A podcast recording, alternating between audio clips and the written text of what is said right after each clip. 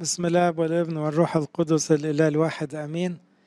آه نكمل تأملاتنا في سفر حسقيال خلصنا إصحاح 34 بتاع الرعاية ونبدأ في إصحاح 35 آه لو تذكروا من 25 ل 32 33 كلها كانت ويلات ويعني إنذارات شديدة للبلاد اللي تعبت شعب الله.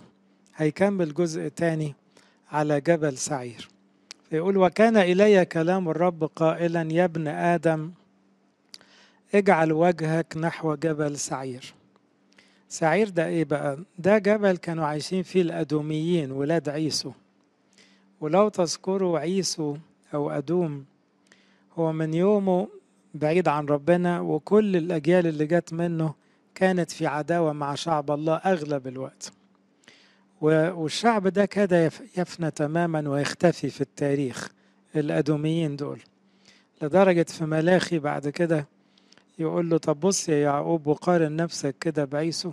شوف الفرق قد إيه الجماعة ولاد يعقوب دول زادوا جدا وانتشروا وفي حياتهم خير.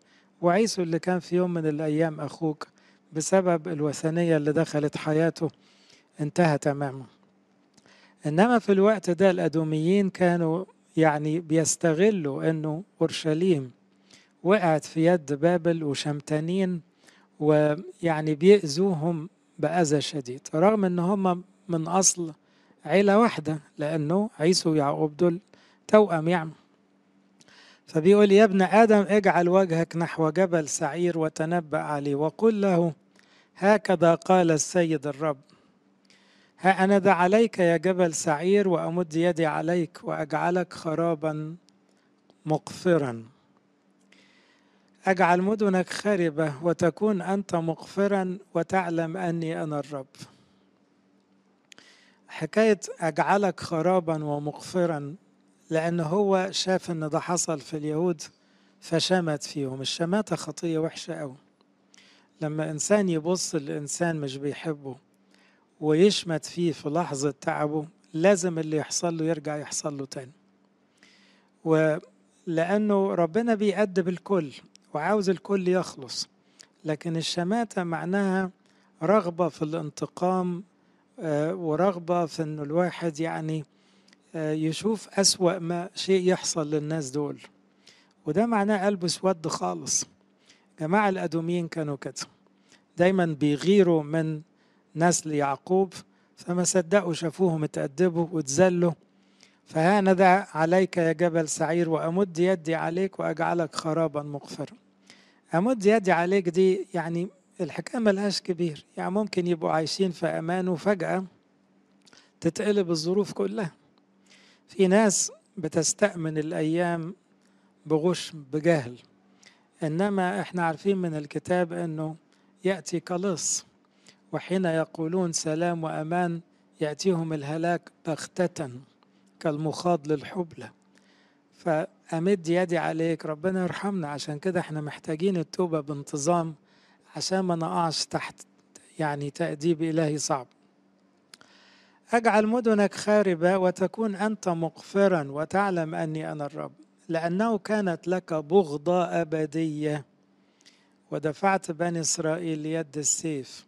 في وقت مصيبتهم وقت اسم النهاية. تعبير غريب شوية ونادر ما بيجي في الكتاب بغضة أبدية.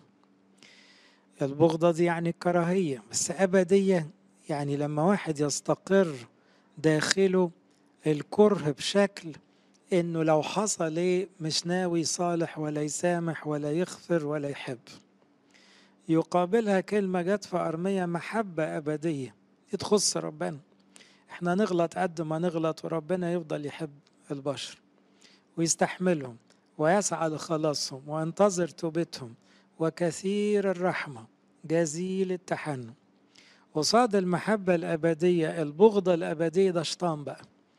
ده كده يبقى الشيطان يعني تمكن من الإنسان تماما لما القلب يغل كده ويكره ويحقد والموضوع يبقى لو حصل ليه ما بيتغيرش. يعني لو قالوا له انت اللي بتكرهه ده ما عملش حاجة ما بيصدقش. ولو كل الناس سعت ما تلاقوش عاوز يعني يتجاوب. وحتى لو اللي قدامه ده اعتذر هو بغضة أبدية. طبعا اللي يوصل لكده بتبقى حالته وحشة قوي وخلاصه صعب. كانت لك بغضة أبدية ودفعت بني إسرائيل ليد السيف في وقت مصيبتهم. يعني مش بدل ما تلاقيهم في مصيبة تسندهم ده أنت دفعتهم ليد السيف يعني كملت عليهم. وقت اسم النهاية يعني ربنا كان مأجل التأديب لأورشليم لغاية ما إيه يعني أكملوا المكيال يعني افتروا زيادة وساقوا فيها قوي والوثنية دخلت دماغهم بزيادة فجه ميعاد التأديب. فاسم النهاية معناها لغاية ما تراكم الاسم لغاية ما جت ميعاد النهاية ربنا من رحمته يدي فرص بلا عدد للأشرار. لعلهم يتوبوا. لكن لو الأشرار ازدادوا في شرهم لازم بيبقى في نهاية للشر. فيبقى اسم النهاية. يعني واحد زي شاول الملك افترى كتير وغلط كتير. وقلبه اسود إنما وصل لغاية أنه راح للشيطان برجليه عشان يروح لل واحدة تحضر له روح صمويل وحاجات عكس الشريعة تماما. هنا ده اسم النهاية خلاص. تاني يوم مات شاول موتة صعبة. لما مثلا يهوذا عمال يسرق من الصندوق ويظلم الفقراء ويتهكم على الناس وبيغش بيحاول يغش المسيح نفسه. وربنا يسوع مطول باله وبعدين جاء اسم النهاية بقى. راح يبيع المسيح بنفسه. فكانت النهاية. ليه؟ لأنه هو اختارها بنفسه. لذلك حي أنا يقول السيد الرب إني أهيئك للدم والدم يتبعك. يعني إيه؟ الدم دايما إشارة لل... للظلم والإفتراء وكذلك للتأديب والعقاب. يعني أنت سفكت دم بريء لابد أن يسفك دمك. فبيقول له هنا أهيئك للدم والدم يتبعك. إذ لم تكره الدم. تكره الدم دي معناها الواحد لازم يكره الظلم يكره أذية الناس يكره العصرة لأن العصرة كمان معناها تشيل دم إنسان على إيدك. لو حد اتلخبط بسببك لو حد كره كنيسة بسببك لازم تكره الدم. يعني إيه؟ تخاف. هتقف قدام ربنا تتسأل عن دمه إزاي ده؟ فالدم يتبعك. يعني أطلب نفسه من يدك. فالدم يتبع يعني إيه؟ الظلم تلاقوه لازم يرجع للظالم لازم. والسرقة ترجع للسارق والكذبة ترجع على الكذاب وهكذا. الدم يتبعك يعني الخطية تعملها وتلف وتيجي وراك عشان تأذيك. طبيعة الشر كده. أجعل جبل سعير خرابا ومقفرا بعدها كذا مرة. وأستأصل منه الذاهب والآيب. يعني تلات مفيش رجل بقى رايحة وراجعة كده عليه خلاص علامة الخراب. أملأ جباله من قتلاه تلالك وأوديتك وجميع أنهارك يسقطون فيها قتلى بالسيف. يعني تلاقي أن القتلى ملوا الجبال وملوا الأودية من كتر الخراب. أصيرك خربا أبدية. ارحمنا يا رب. معناها كلمة بغضة أبدية يقابلها خراب أبدي. لو بغضة وقتية وعرفت تعالجها ورجعت في سلام مع الناس كويس. التوبة لحقتك لكن بغضة أبدية يبقى في خراب أبدي. مدنك لن تعود فتعلمون أني أنا الرب. تعرفوا أن فيها ديان عادل. لأن الناس ساعات من كتر الافتراء تحس أنه ربنا ده مش موجود. أو ربنا ما بيعملش حاجة. أو ربنا بيتفرج على الظلم ويسكت. لا لا. ربنا بيطول باله بس من رحمته. لكن تعلمون أني أنا الرب لما تشوفوا التدخلات الإلهية. لأنك قلت أن هاتين الأمتين وهاتين الأرضين تكونان لي فنمتلكهما في الغالب على أرض يهوذا وأرض إسرائيل. يعني طمع لما لقى بابل داخلة عليهم وهتاخد قال ندخل بقى إيه ننهش فيهم ونلملم بقى الحاجات اللي وقع منهم وفرصتنا بقى. عارفين اللي يلاقي ناس غرقانة في مشاكل مش بدل ما يساعدهم يفكر طب أستفيد منهم إيه؟ طب دول غرقانين. وده وقته أنت بتزود الأذى عليهم ليه؟ تكونان لي فنمتلكهما والرب كان هناك. أنت مش واخد بالك إن الأرض دي كانت بتاعة ربنا؟ وإن كان في شوية أتقياء وسط الناس دول؟ أنت كده وقعت مع ربنا. لذلك حي أنا يقول السيد الرب لافعلن كغضبك وكحسدك. يعني هرد عليك غضبك وهرد عليك حسدك بنفس النوع. اللذين عاملت بهما من بغض من بغضتك لهم. يعني تعاملت معاهم بالبغضة هتلاقي كل الشعوب تكرهك بعد شوية. وأعرف بنفسي بينهم عندما أحكم عليك. يعني الناس كلها تقول لا لا دي إيد ربنا واضحة أوي. حتى الغريب يقول لا ده شغل ربنا ده. إزاي يحكم على الظالم والمفتري في الوقت اللي ما كانش فيه مؤشرات لكده؟ ده شغل ربنا. فتعلم أني أنا الرب قد سمعت كل إهانتك التي تكلمت بها على جبال إسرائيل. تعمل تغلط في الجبال. طب أنا دول ولادي بأدبهم. أنت تيجي الغريب من بره كده عمال تشتم فيهم دول ولادي في الآخر. أنا بأدبهم عشان أهذبهم لكن أنت مين عشان تمد إيدك عليهم؟ تعلم أني أنا الرب قد سمعت كل إهانتك التي تكلمت بها على جبال إسرائيل قائلا قد خربت قد أعطيناها مأكلا. يعني إيه عمالين يقولوا إحنا خدناها إيه؟ أكلة جاهزة كده فريسة سهلة. قد تعظمتم علي بأفواهكم. وكثرتم كلامكم علي برضو دي خطية الناس للأسف ابتدت تقع فيها بزيادة. الناس بتتريق على الأمور الروحية. الناس بتضحك على أي حاجة بما فيها ما ينسب لله أحيانا.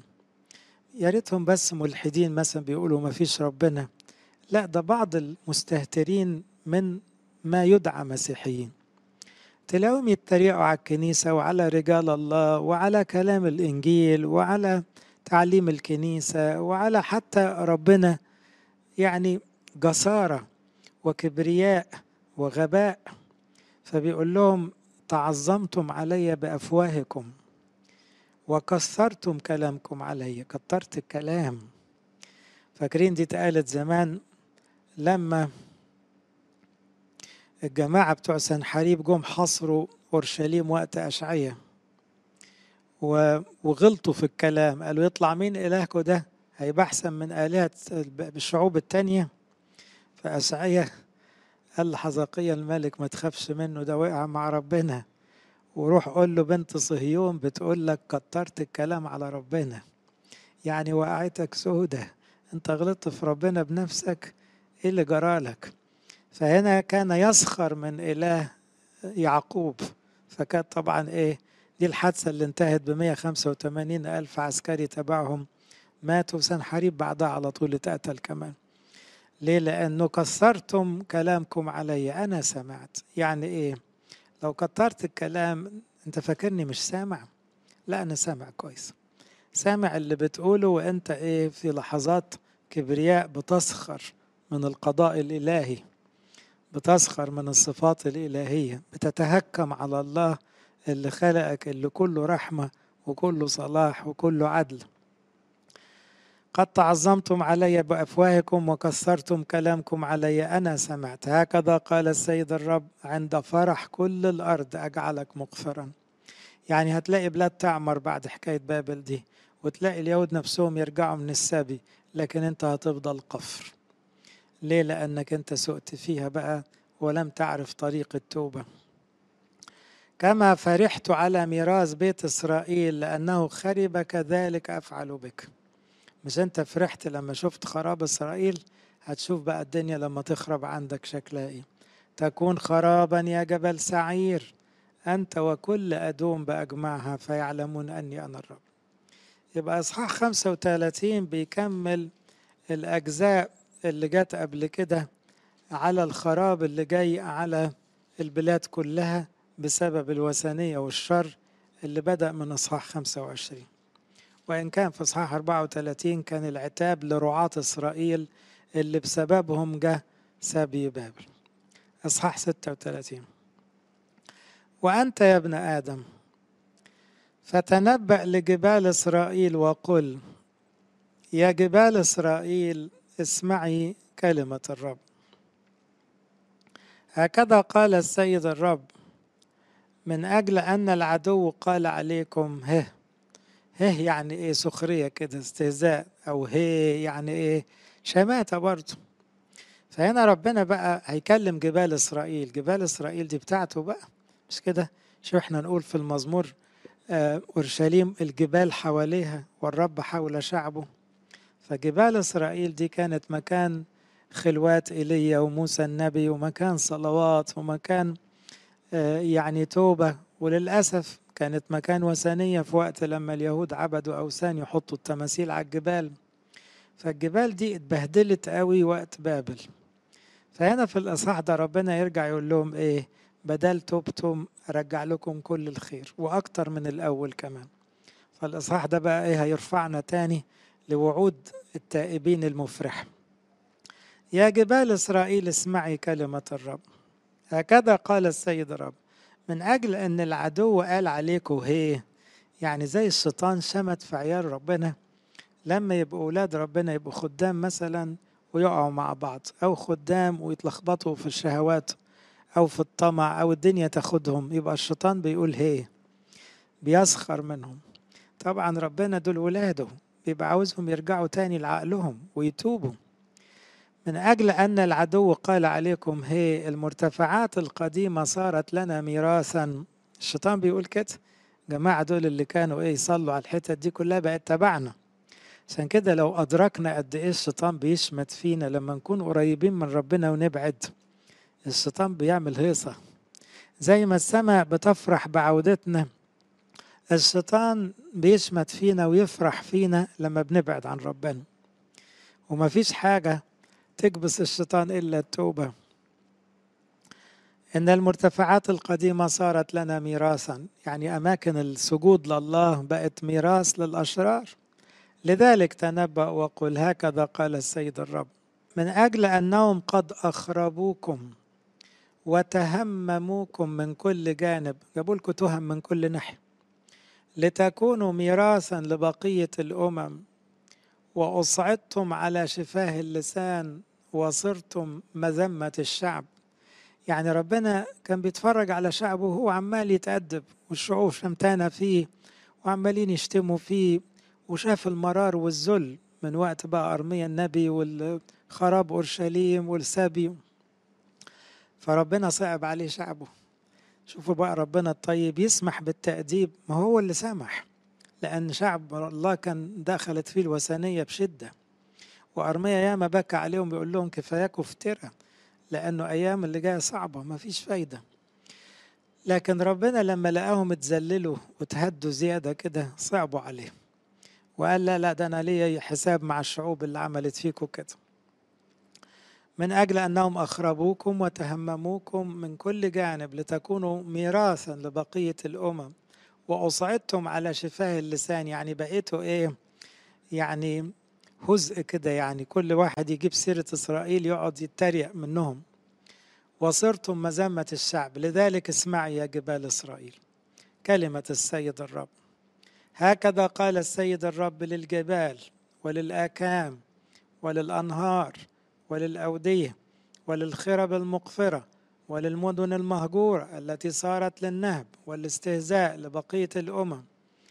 الذين حولها من أجل ذلك هكذا قال السيد الرب أني في نار غيرتي تكلمت. يعني إيه؟ لا أنا بقى إيه؟ عندي نار غيرة. ربنا بيقول كده يعني أنا إله غيور أنا بغير على أولادي. أنا أدبهم وأوجعهم وأشد عليهم لكن يبقوا بعد كده. يعني سخرية من كل الشعوب الوثنية لا. أنا بحاسب ولادي عشان أصلحهم بس لكن الموضوع كده مش عمال على بطال. فبيقول اسمع أيها الجبال والآكام والأنهار والأودية كل فئات الشعب بقى. جبال دول مثلا زي الأنبياء والآكام زي الكهنة والنهار زي المعلمين والأودية زي شعب الكنيسة الطيب المتواضع. وكل المجربين الخرب اللي صارت للنهب دي قال اسمعوا بقى إني في نار غيرتي تكلمت على بقية الأمم وعلى أدوم اللي جت جبل سعير من شوي. الذين جعلوا أرضي ميراثا لهم بفرح كل القلب. يعني إيه؟ أنا دلوقتي بكلمكم ربنا له كل المجد. بيقول بنار غيرتي لازم أفرحكم. مش أنا وجعتكم مش أنا أدبتكم مش أنا يعني عاقبتكم على الشر اللي في حياتكم بس دلوقتي أنا عاوز أفرحكم. خلاص أنا شفتكم بإيه؟ بكيتم وشفتكم اتضعتم وصرختم واتذليتم كفاية كده. يبقى ربنا مش غرضه انتقام من حد حاشا. الله محب البشر عاوز الناس بالتجارب والتأديبات تتضع وتتوب وتخاف ربنا. وبعدين نار الغيرة بقى جوه ربنا تقول ده أنا هرجع لكم بمراحم وإحسانات ما تحلموش بيها. تكلمت على بقية الأمم وعلى أدوم كلها الذين جعلوا أرضي ميراثا لهم بفرح كل القلب وبغضة نفس لنهبها غنيمة يعني هم نهبوها بكراهية. الشعوب الوثنية دي كانت تنهب في إسرائيل بغل كده. فتنبأ على أرض إسرائيل وقل ربنا بيقول لحسقيال قل للجبال وللتلال وللأنهار وللأودية كل فئات الكنيسة. هكذا قال السيد الرب ها أنا ذا في غيرتي وفي غضبي تكلمت من أجل أنكم حملتم تعيير الأمم. صعب علي إن هم يعيروكم. طب يا رب ما أنت عيروك. بس أنا قلت ربنا قال طوباكم إذا طردوكم وعيروكم. طب يا رب لما بتسمع تعيير ولادك بودانك والتعيير بيوصل لغاية عندك لأن هم محسوبين عليك هتفضل ساكت؟ يقول لا مش هفضل ساكت. أسكت شوية عشان برضو التأديب مطلوب لكن مش هفضل أسكت على طول. أنا بجري عشان أوصل لحتة معزية قوي تفتح نفسكم شوية. هكذا قال السيد الرب إني رفعت يدي فالأمم الذين حولكم هم يحملون تعييرهم. يعني أنا بقى يجي وقت كده أقلب الموازين. كل اللي زلوكوا دول يتشد عليهم تمام وأنتوا بقى اللي اتزلتوا بقى يبقى لكم كرامة ومجد وفخر. أما أنتم يا جبال إسرائيل فإنكم تنبتون فروعكم وتثمرون ثمركم لشعب إسرائيل لأنه قريب الأتيان. الجبال دي كانت قفر خلاص محدش بيزرع ولا حد بيروح حتى ناحيتها من كتر الخرابات. ربنا ينزل المطر والناس تبقى في أمان فتطلع تزرع وبسرعة بسرعة الجبال دي تنبت فتلاقي المنظر اختلف خالص. الخضرة رجعت والثمر رجع وكانت خرابة قبل كده. تنبتون فروعكم وتثمرون ثمركم لشعب إسرائيل لأنه قريب الأتيان. يعني إيه؟ ما تخافوش قربت قريب الأتيان يعني يأتي قريبا. الرب قريب. بلاش الواحد يفقد رجاءه مهما كانت في ضغوط في تجارب في آلام في مظالم. الرب قريب قريب الأتيان. هتلاقي الدنيا نورت تاني والثمر رجع تاني والجبال زهزهت كده والحكاية اتحسنت. لأني أنا لكم. ربنا بيقول كده. أنا مش عليكم. أنتوا ولادي في الآخر. أنا لكم. أنا جاي لكم لغاية الدنيا عشان أبقى بتاعكم. عمانوئيل إلهنا في وسطنا. عمانوئيل يعني الله معنا. فأنا لكم يعني أنا كل ليكم. تصوروا بقى لما ربنا يقول أنا ليكم يا ولادي كل الكون ده ملكي وكل الكون ده سخره تحت رجليكم. بس لما بتمشوا كويس. تمشوا غلط وتحبوا الدنيا وتمشوا في شهواتها و... وتختاروا الهلاك بإيديكم. وأنا لازم أأدبكم ولا أسيبكم تهلكوا. أنا لكم. ساعات في ناس تفتكر إن ربنا عليها. أنتوا عارفين كان في قديسين يدعوا دعوة كده جميلة بريئة تقول إيه؟ يكون معاك ما يكونش عليك. يعني إيه؟ يكون معاك ويكون ليك يعني ربنا يبقى في صفك دايما. ليه؟ لأنه ممكن يبقى عليك آه عليك لو هيأدبك. تبقى أنت بقى خليت إيد ربنا تشد عليك لأنك أنت ماشي غلط. لكن من ناحية ربنا هو دايما في صف ولاده. أنا لكم وألتفت إليكم. تعبير تاني يعني إيه؟ زي اللي كان فترة مش راضي يسمعه. وبعدين التفت بقى. التفت يعني إيه؟ يعني بص لهم بصة الحب بقى حاضر هيتجاوب بقى. فأنا لكم وألتفت إليكم. خلاص هلتفت لك؟ طلبك غالي. طب يا رب بقالك فترة ساكت مأجل. ما أنا مأجل لأنك لازم تتوب ولازم تخاف شوية ولازم تكره الشر اللي كنت بتحبه ولازم تعرف إن أنت بهدلت نفسك زيادة. إنما أنا ليك. أنا مش عليك وألتفت إليكم. فتحرثون وتزرعون. يعني إيه؟ تبتدي تحرثوا الأرض وتزرعوا الأرض والدنيا تنور. وأكثر الناس عليكم. كل بيت إسرائيل بأجمعه فتعمر المدن وتبنى الخرب أنتوا عارفين وقت السبي؟ شباب كتير قوي مات وشباب تاني طلع في السبي. فبقت اللي قاعدين دول شوية إيه فلاحين غلابة وستات عواجيز وبقت الحكاية تحزن لأنه فين الكثرة بتاعت زمان؟ فين أعياد اليهود اللي كانت بمئات الآلاف؟ قال لها هرجع أكستركم تاني. أكتركم عارفين أكسروا دي بركة ربنا يقول أكسروا واملئوا الأرض. فهنا بي بيوعدهم بالكسر. وكثر الناس عليكم كل بيت إسرائيل بأجمعه فتعمر المدن وتبنى الخرب وأكثر عليكم الإنسان والبهيمة. طبعا البهايم هنا ذكرها عشان يبان إن في خير مش بشر بس ما لما يكون في بهايم وفي زرع يبقى في حياة مستقرة. فكتر الناس وكتر البهايم يبقى في غنى صحيح. وإن كان بعض الآباء يقولوا الإنسان رمز للروح والبهايم رمز للجسد يعني يبقى في خير روحي وخير جسدي كمان. فيكثرون ويثمرون وأسكنكم حسب حالتكم القديمة. وأحسن إليكم أكثر في أوائلكم فتعلمون أني أنا الرب. أكتر من أوائلكم يعني إيه؟ الواحد يدخل على التجربة يفضل يتحسر يقول ده أنا كنت زمان حالي ومالي وظروفي وكنت كويس ومستقر. إيه رأيك بعد التجربة؟ تقول ده الوضع دلوقتي أحسن كمان من زمان. لدرجة بعض الآباء قالوا عملة آدم دي والسقوط جابت لنا المسيح وخلت الروح القدس يسكن فينا وبقينا أعضاء في جسد المسيح وخدنا امتيازات ما كانش واخدها آدم. فأكتر من أوائلكم يعني بعد التأديب تطلع خطوة لفوق تترقى تبقى أحلى من زمان وأغنى روحيا وأكثر خير. فتعلمون أني أنا الرب وأمشي الناس عليكم شعب إسرائيل في فيرثونك فتكون لهم ميراثا ولا تعود بعد تثكلهم يعني يبقى الناس داخلة طالعة عليك يا شعب إسرائيل وفي عمار ورخاء ويبقى العيال بتورث والأحفاد بتورث والدنيا ماشية كده فيها خير لأن الحاجات دي كانت تفرق عند اليهود قوي طولة العمر والعيال والأرض هي دي علامات رضا الله بالنسبة لهم. ولا تعود بعد تثكلهم السكل اللي هو لما الأم تفقد شاب من ولادها شعور صعب قوي فكان ما بيحصل ده يوميا بسبب السبي. دلوقتي لا تعود بعد تثكله كذا قال السيد الرب من أجل أنهم قالوا لكم أنت أكالة الناس ومسكلة شعوبك. يعني بقوا يقولوا على إسرائيل يعني زي إيه؟ كلام دي اللي بتاكل عيالها. دي بلاد ملعونة. بقت كل أم تدفن ولادها. فطلع عليها سمعة رديئة قوي من كتر النكد اللي حصل. فقال لا السمعة دي هتروح ما حدش هيقول عليكم كده تاني. قالوا لكم أنت أكالة الناس ومثكلة شعوبك لذلك لن تأكلي الناس بعد ولا تثكلي شعوبك بعد يقول السيد الرب. يعني خلاص زمن التأديب خلص يبقى إيه؟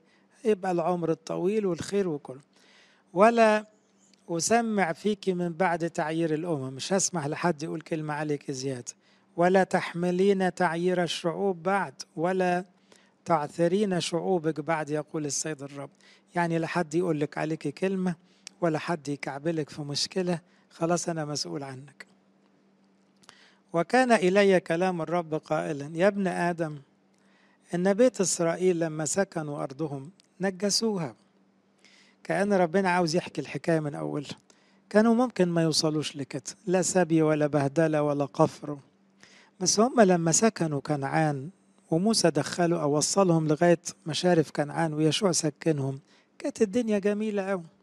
كل شوية يروحوا للوثنية. أبعت لهم قاضي يعندوا ويرجعوا للوثنية. بعت صمويل في الآخر وبعت داود وبعت لكن هم عاوزين يفضلوا شمال. فهم نجسوا الأرض.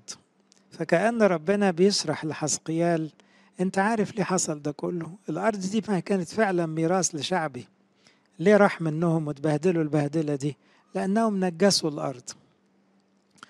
لما سكنوا أرضهم نجسوها بطريقهم وبأفعالهم كانت طريقهم أمامي كنجاسة الطامس.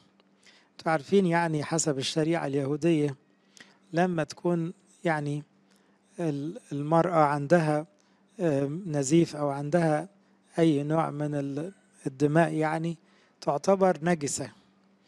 وطبعا فاكرين كلكم قصة نازفة الدم إن هي ما كانتش قادرة تتكلم فراحت لمست هود بتوبه بس لأنها مش هتعرف تعبر لأنها في حالة نجاسة كمان. ما يحقلهاش تدخل وسط الناس ولا تتكلم.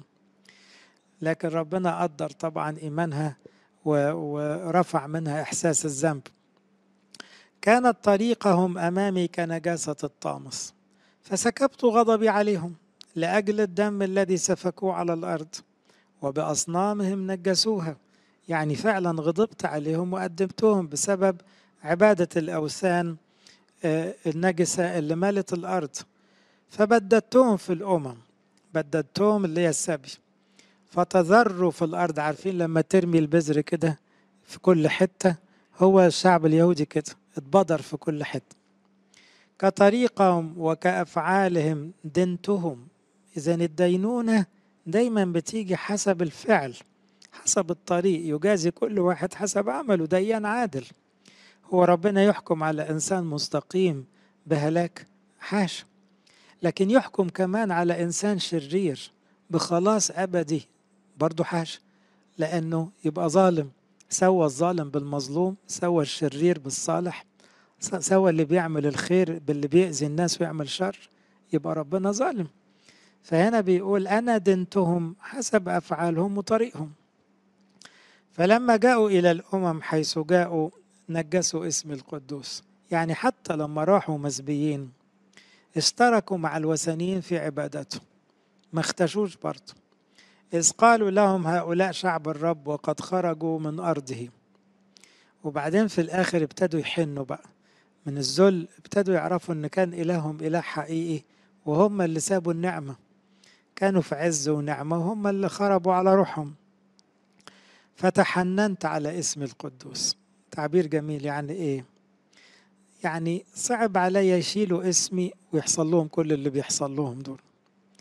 لأنه عارفين التعبير اللي قاله دانيال اعمل من أجل اسمك. يعني يا رب إحنا ملناش دالة مش قادرين نتكلم لأن إحنا خطاة وحشين. فنقول لك عشان خاطرنا بصراحة ما يعني ما تطلعش من بقنا حتى خاطرنا ده إيه؟ طب خاطر إبراهيم وإسحاق ويعقوب ماشي. لكن نقول لك حاجة تاني اعمل من أجل اسمك. يعني اسمك اتقال علينا. طب يصح اسمك؟ يعني يوهان صحيح إحنا نستاهل. وإحنا اللي جبنا الكلام لربنا. بس يا رب اعمل من أجل اسمك. زي موسى النبي لما جه يشفع قدام ربنا بعد العجل الذهبي ما بقاش عارف يقول له حجة. هيقول له إيه؟ ما هو حاجة كمان يعني فوق التصور إنه يبقى ربنا عامل معاهم كل المعجزات دي ويعملوا عجل ذهبي. فقال له يا رب هيقولوا عليك إيه الشعوب طيب؟ يعني شعبك وحش. بس الشعوب هتبص عليك أنت كإله حقيقي وتقول ما عرفش ينقذ ناسه. فكأنه في حاجة اسمها اسمك القدوس حاجة غالية قوي عندنا اسمك القدوس هو الذي نقوله. يعني يا رب إحنا بنتحامى في اسمك إحنا وحشين ومقصرين بس ليتقدس اسمك فينا عشان خاطر اسمك اللي شايلينه إحنا ده ما تسيبناش نهلك. ارفع غضبك عننا من أجل اسمك. فيقول فتحننت على اسم القدوس الذي نجسوا بيت إسرائيل في الأمم حيث جاءوا. يعني هم أهانوا اسمي لكن أنا تحننت على اسمي. قلت برضو كرامة للاسم القدوس اسم الله ما ينفعش يفضلوا كده إيه مهانين على طول. لذلك فقل لبيت إسرائيل هكذا قال السيد الرب ليس لأجلكم أنا صانع يا بيت إسرائيل. يعني مش لاقي فيكم حاجة تخليني أتدخل؟ يعني كان نفسي في توبة أحلى من كده. برضو التوبة بتحرك السماء لكن مش عشانكم. مش عشانكم أنا هتدخل وأرفع بقى المشاكل ده عشان خاطر اسمي بل لأجل اسم القدوس الذي نجستموه في الأمم حيث جئتم. عشان كده لو تعرفوا حلاوة الانتماء لاسم ربنا كلمة ليتقدس اسمك ولا لما نقول كلنا بالمسيح يسوع ربنا له المجد والكرامة والعزة إلى الأبد النطق باسم المسيح بيدينا مناعة. إحنا تبعه. اسم الرب برج حصين يركض إليه الصديق ويتمنع فأقدس اسم العظيم المنجس في الأمم الذي نجستموه في وسطهم. فتعلم الأمم أني أنا الرب يقول السيد الرب. يعني هرجع كرامة اسمي تاني والناس كلها تعرف أن ربنا هو الإله الحقيقي واللي تبعه مهما كانوا لهم امتيازات برضه. حين أتقدس فيكم قدام أعينهم. أتقدس فيكم. دي هي اللي تفهمنا كلمة ليتقدس اسمك. يعني إيه ربنا يتقدس فينا؟ يعني يظهر عجائبه. يعني يدينا من قداسته. يعني ينقي طباعنا. يقدس نفوسنا. قدس أرواحنا أنفسنا أجسادنا عقولنا قلوبنا أفهامنا. قدس كل حاجة يا رب لأن إحنا محسوبين عليك. فروحك القدس لسه هيتكلم عن روح القدس يدخل ينظف عقلي وقلبي وعينيا ووداني وإيديا وابقى كلي كده مقدس زي الهيكل اللي بقى في قصاده فهنا بيقول الناس كلها تعرف اني أنا السيد الرب حين أتقدس فيكم قدام أعينهم. لما الناس تشوف بقى إن الشعب ده فعلا شعب مختار طبعا في العهد القديم انتهت حكاية الشعب المختار لأن ربنا فتح احضانه لكل الأمم المؤمنين وأصبحوا القديسين المؤمنين المعمدين على اسم الثالوث الأقدس هم الشعب المختار أمة مقدسة. ملهاش انتماءات لبلاد بقى. أتقدس فيكم قدام أعينهم وآخذكم من بين الأمم. يبقى واضح إن ده عهد جديد ليه؟ هاخدكم من من الأمم كمان. وأجمعكم من جميع الأراضي. برضو دي إشارة للعهد الجديد وقبول الأمم وأيضا إشارة لعودة المسبيين. وآتي بكم إلى أرضكم. طب يا رب هترجعهم وهم كلهم نجاسة وأفكار ملخبطة وعاشوا عيشة الحيوانات مع الأمم. يعمل حاجة بقى غريبة. أرش عليكم ماء طاهرا. دخلنا بقى في أسرار العهد الجديد. إيه المية الطاهرة دي اللي هتغير الطبع ده وتشيل النجاسة وتحط قداسة؟ كل الآباء سمعوا الكلام ده قالوا حسقيال بيكلمنا عن معمودية العهد الجديد. معمودية العهد الجديد بتعمل معجزة تفوق أي معجزة. صدقوني تفوق قيامة الأموات. المعمودية بيبقى إنسان محسوب مع الشيطان لأنه مولود بخطية آدم ووارث كمان الفساد والموت ورايح على الهلاك الأبدي والمعمودية تنقله نقلة كده وتحط اسمه في السماء تخلقه خلقة جديدة كده وتقول له أبوك ربنا. تنزع منه الإنسان العتيق وتحط فيه الإنسان الجديد والروح القدس. أرش عليكم ماء طاهرا فتطهرون من كل نجاستكم. يمكن ده سبب كمان رش المية اللي بعد القداس. إشارة إلى أنه العمل الروحي اللي بيعمله الروح القدس في الكنيسة دايما ينزع مننا كل شر. دايما سر البركة. لكن طبعا ده غير مية المعمودية.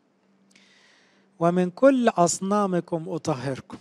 يبقى ذكر الماء المقدس هنا وطبعا جاي في زكريا وجاي في اشعيا وكتير قوي يتكلموا عن المية وأرمية لأن المية دي هي اللي بتنقل الإنسان. بس طلعت مش مية عادية بقى لأن الروح القدس هو اللي بيعمل المعجزة. لكن المية تخص الجسد والروح يخص الروح. عشان كده كان لازم يولد من الماء والروح. يوحنا المعمدان كان يعمد بماء للتوبة فقط. لكن المسيح جاي يعمد بالروح القدس والنار عشان يشيل النجاسة دي بنار الروح القدس. وأعطيكم قلبا جديدا وأجعل روحا جديدة في داخلكم. أنتوا لما تعمدتوا حصل إيه؟ آخر خطوة أبونا مسك الميرون زيت المسحة زيت الروح القدس وابتدى يمسح حتة حتة كده من راسنا وجسمنا وظهرنا ورجلينا وإيدينا فبقينا إيه؟ مساكن لروح الله. فهنا حسقيال شاف اللي هيحصل بقى. بعد السبي الأمم بعد الغربة عن الله بعد الدماغ اللي راحت خالص في الوثنية دي يأتي المسيح بخلاص هذا مقدار. فينقلنا نقلة كبيرة بالماء الطاهر ثم يضع روحه القدوس في داخلنا. أعطيكم قلبا جديدا. صدقوني ساعات الواحد يحس يا رب أنا مش عارف أعمل إيه في قلبي. شوف لك حل في قلبي. مش عارف أحب الناس كلها. مش عارف أكره الدنيا طيب. مش عارف أكره الشهوات مش عارف أكره الفلوس. نفسي أحبك من كل القلب بس القلب ده بايظ. طيب أعمل فيه إيه؟ عندك يا رب عملية زراعة قلب؟ عندك كده حاجة تقدر تعملها في قلبي الخربان ده؟ يقول أعطيكم قلبا جديدا. أجيب لك قلب جديد خالص. طب إزاي؟ أنا ربنا يعرف يعمل كل حاجة. وأجعل روحا جديدة في داخلكم. وأنزع قلب الحجر من لحمكم. ما هو شعب إسرائيل اتوصف إنه قلبه حجر. ليه؟ لهم عيون يبصرون ولا يبصرون. زي حالتنا نشوف بركات ومعجزات ونحوة شمال برضه لهم آذان يسمعون ولا يفهمون. نسمع قد ما نسمع وعظ وآيات ونكمل في الغلط. يبقى ربنا السماء عاوزة تقول لنا ما بتفهموش ما بتحسوش ما الحكاية واضحة والكلام واضح. ليهم عينين مفتوحة وما بتستقبلش ودان مفتوحة والدماغ مقفولة ليه؟ لأن قلب هذا الشعب تحجر. الكتاب يقول كده قد غلظ. فقال طب أنا هنزع بقى قلب الحجر. ده اسمه عمل النعمة. يعني نعمة ربنا تعمل اللي الإنسان ما يقدرش يعمله مع نفسه. أنا ما أقدرش أعالج نفسي من أمراض روحية. مش عارف أشفي نفسي من قلب الحجر. من حالة قسوة القلب دي. مش عارف أعالج روحي. بس ربنا يقول لي أنا عليا أنا دي أقدر أعمل أنا. هشيل القلب الحجر ده أنزعه نزع من لحمك وأحط قلب زي قلبي أنا. هو ممكن يمكن طبعا. عشان كده في المزمور نقول له قلبا نقيا إيه؟ اخلقه فيا. اعمله بقى عميل من الأول لأنه لو قلت لك صلح القلب ده القلب خرب خالص ده حجر خالص. أعطيكم قلبا جديدا وأجعل روحا جديدة في داخلكم وأنزع قلب الحجر من لحمكم وأعطيكم قلب لحم. إيه قلب لحم؟ دي كلمة مريحة أوي. يعني إيه؟ لا مؤاخذة في التعبير. تبقوا بتحسوا. يعني إيه؟ القلب الرهيف الحنين اللي لما يشوف الشر يتضايق يشوف القسوة يتضايق عارف إن ربنا ما بيحبش الحاجات دي ويصعب عليه الفقراء يصعب عليه المرضى. يصعب عليه حتى الأشرار يشفق عليهم مش عاوزهم يهلكوا. يصعب عليه آلام الناس. قلب بيحس قلب لحم. قلب اللحم ده هو اللي بيعرف يتوب هو اللي يكره الغلط هو اللي حساس للشر. قلب اللحم ده هو اللي يعرف يخدم إنه بيحس بآلام الناس. إنما في ناس أنا مالي ولا يفرق معاها. يقولوا لك الناس تعبانة وأنا أنا كويس إن أنا مش تعبان. فأنزع قلب الحجر وأضع قلب لحم في داخلكم. وأجعل روحي في داخلكم. يبقى الروح الجديدة اللي بيتكلم عنها دي روح الله.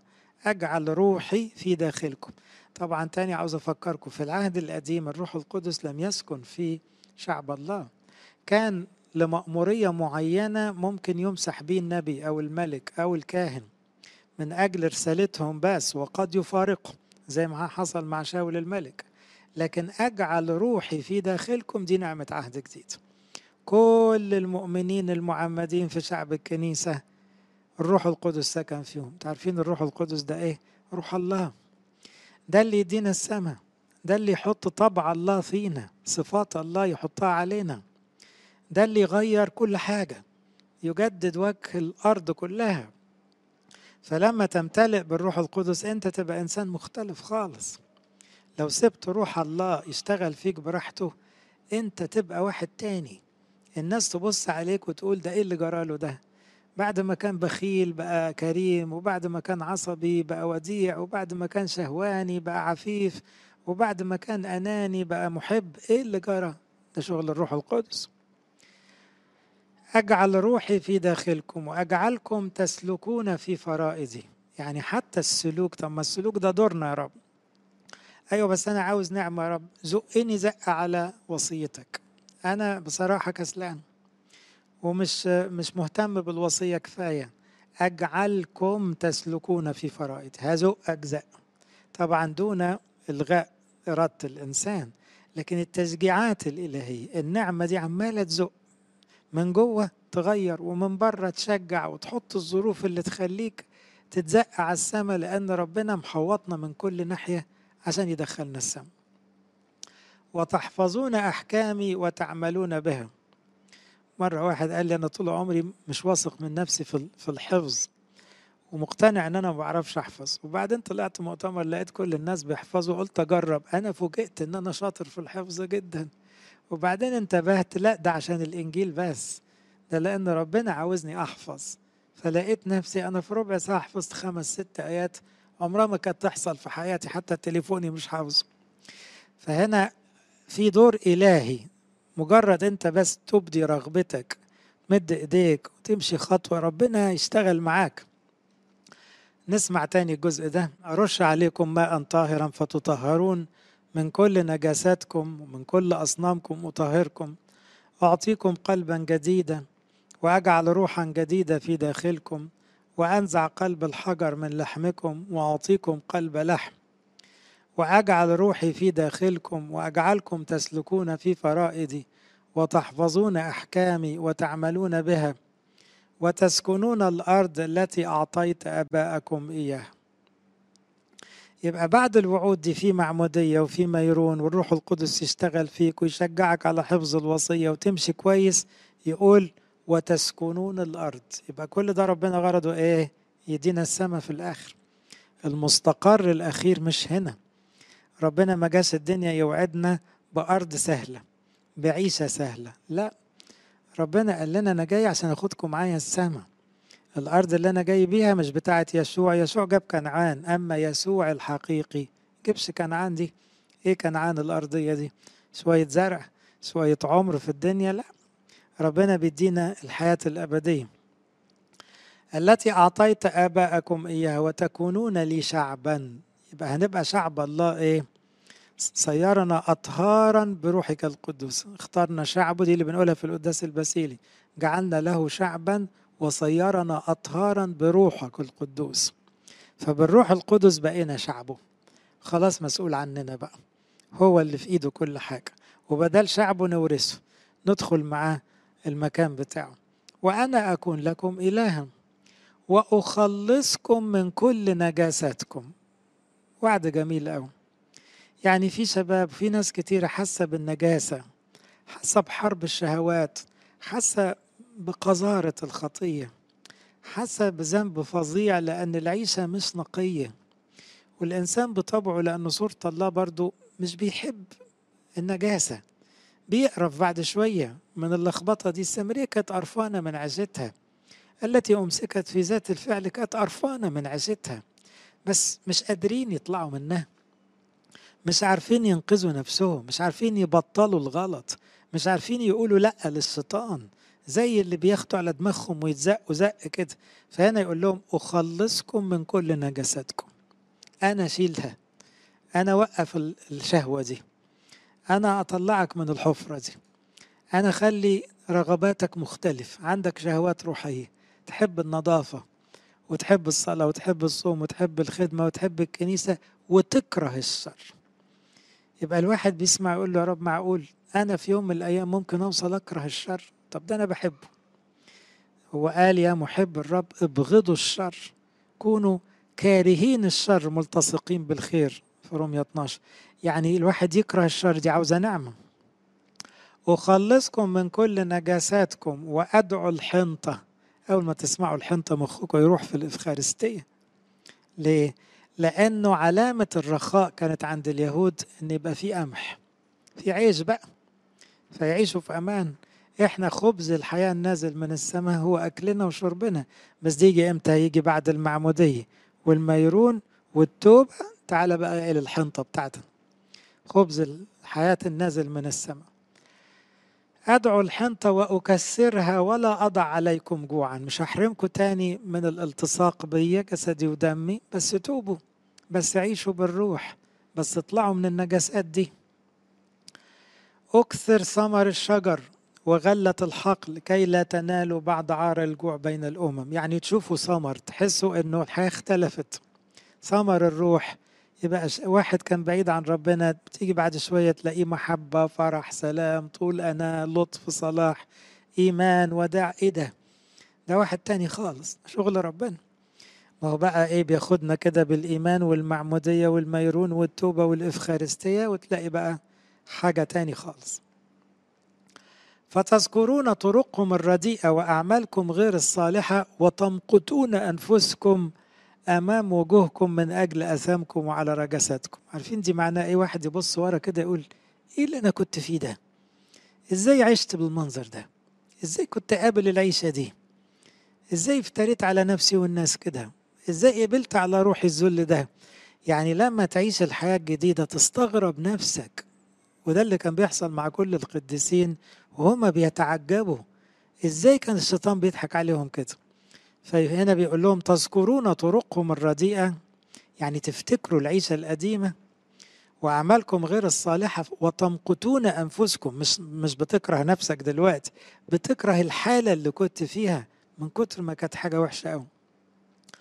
أمام وجوهكم من أجل أثامكم وعلى رجساتكم. لا من أجلكم أنا صانع يقول السيد الرب فليكن معلوما لكم. يعني بيفكرنا تاني بيقول إيه؟ ده مش عشانكم بس. عشان اسمي. طبعا دي مش معناها إن إحنا من ملناش لازمة. لأ من أجلنا من أجل خلاصنا نزل النعمة دي عشان ربنا بيحبنا. بس من أجل الصلاح الإلهي الله صالح محب للبشر. فمن أجل صفاته هو تدخل لإنقاذنا. تقدرش تقول أصل الناس غلابة. الحقيقة الناس مش غلابة. ولا تقدر تقول الناس أصلها كانت بتحاول. ما بيحاولوش أحيانا. الناس ضحك عليها. لأ هم دخلوا بدماغهم في الشر مزاجهم. فمش عارف تقول عشانكم. لا هي عشان ربنا بيحبكم. لكن من ناحيتنا إحنا كبشر ما نستاهلش. لكن من ناحيته هو كمحب للبشر يحصل كل حاجة حلوة. لا من أجلكم أنا صانع يقول السيد الرب فليكن معلوما لكم. اخجلوا واخذوا من طرقكم يا بيت إسرائيل. أجمل شعور يقف به الإنسان قدام ربنا أنا مكسوف منك يا رب. قلت لي حب الناس مش عارف أحبهم. قلت لي انسى الدنيا مش عارف أنساها. قلت لي ارمي عليا واتكل مش عارف اتكل عليك. أنا مكسوف منك. بعد كل اللي عملته فيك تسامحني وتكبرني وتوعدني بالسماء مكسوف. اخجلوا واخذوا. هكذا قال السيد الرب في يوم تطهيري إياكم من كل أثامكم. أسكنكم في المدن فتبنى الخرب الخرابة اللي أنتوا فيها دي تتبني بقى. القلب الخربان والدماغ الخربانة والجسد الخربان ده كله يتصلح. وتبقى الحياة خدت شكل جديد. القديسين اللي جم من الشمال لليمين دول كانت حياتهم جميلة قوي بعد كده. وتفلح الأرض الخاربة عوضا عن كونها خاربة أمام عيني كل عابر. يعني الناس نفسها تلاحظ إيه ده؟ هو ده موسى الأسود مش ده كان الحرامي؟ لا لا حرامي إيه ده قديس دلوقتي. هو ده بولس شاول الطرسوسي المجرم ده؟ لا ده القديس بولس. فيقولون هذه الأرض الخاربة صارت كجنة عدن والمدن الخاربة والمقفرة والمنهدمة محصنة ومعمورة. يبقى كل اللي ابتدى خرابة ينتهي إيه مدينة حصينة وعمران. فتعلم الأمم الذين تركوا حولكم أني أنا الرب. يعني اللي بره كمان يقولوا لا ده, ده مش شغل بشر ده ده شغل ربنا.